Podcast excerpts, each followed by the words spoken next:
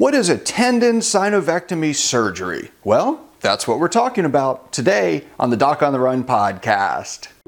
So, the big question is this How are runners like us, who don't like hearing doctors say, just stop running, who know that we simply have to stay active, how do we heal in a way that lets us stay strong, maintain our running fitness, and keep preparing for the next race, and still heal without making the injury worse? Well, that is the question, and this podcast will give you the answers. My name is Dr. Christopher Segler, and welcome to the Doc on the Run podcast. Now, let's say you have a tendon injury that's really been painful, it's been bugging you a lot when you run. Maybe it's uh, posterior tibial tendonitis, or maybe it's been peroneal tendonitis, but you've had pain either on the inside or the outside of your foot that's been bugging you for a long time. It continues to bother you every time you start running again. Maybe you even used a fracture walking boot for a month or something. Maybe you've even had a corticosteroid injection. Maybe you've even taken some oral corticosteroids, but no matter what, you haven't gotten better. So you go in, you see the doctor, and finally the doctor says, Look, we tried everything. We should do surgery.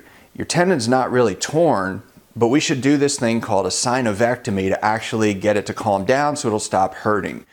What is a tendon synovectomy? So I talked to somebody recently that had one of these, and to explain, it's really simple. Um, you've probably heard of a tonsillectomy. Well, that's where you remove, surgically, you remove the tonsils. Or an appendectomy. That's where you have appendicitis and the surgeon goes in and actually removes your appendix. So ectomy just means to cut out. And when a tendon synovectomy, to understand it, you just have to understand a little bit about some very basic tendon anatomy. So, tendon is a huge cable made up of collagen strands, basically.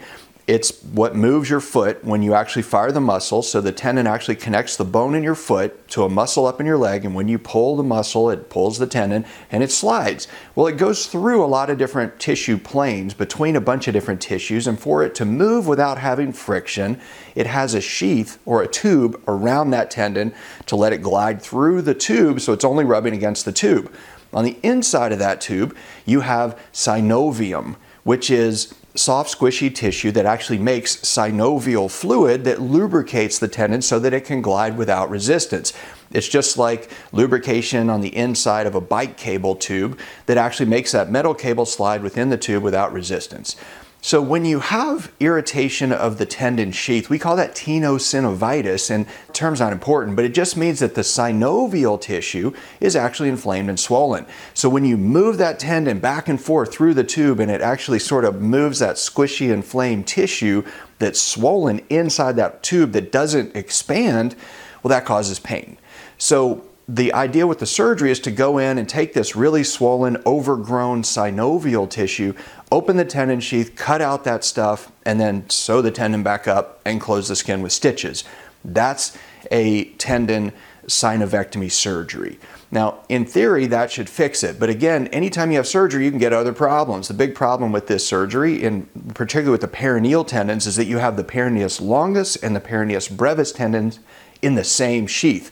And many times when we do this synovectomy surgery, because the tendons are in that sheath and we've cut the, the sheath open and the tendons are sitting next to each other, you get scarring that happens that makes them stick together and then they don't glide independently anymore.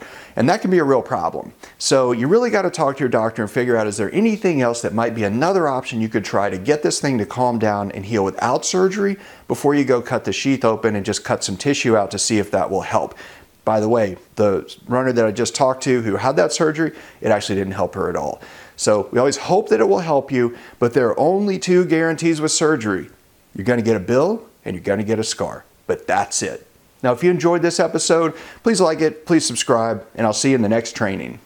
Listen, no matter where you are in your running injury recovery journey, if you feel stuck, if you're losing your running fitness, if you're confused about what to do next, I created something for you that can really help if you're recovering from an injury and you don't want to get left behind.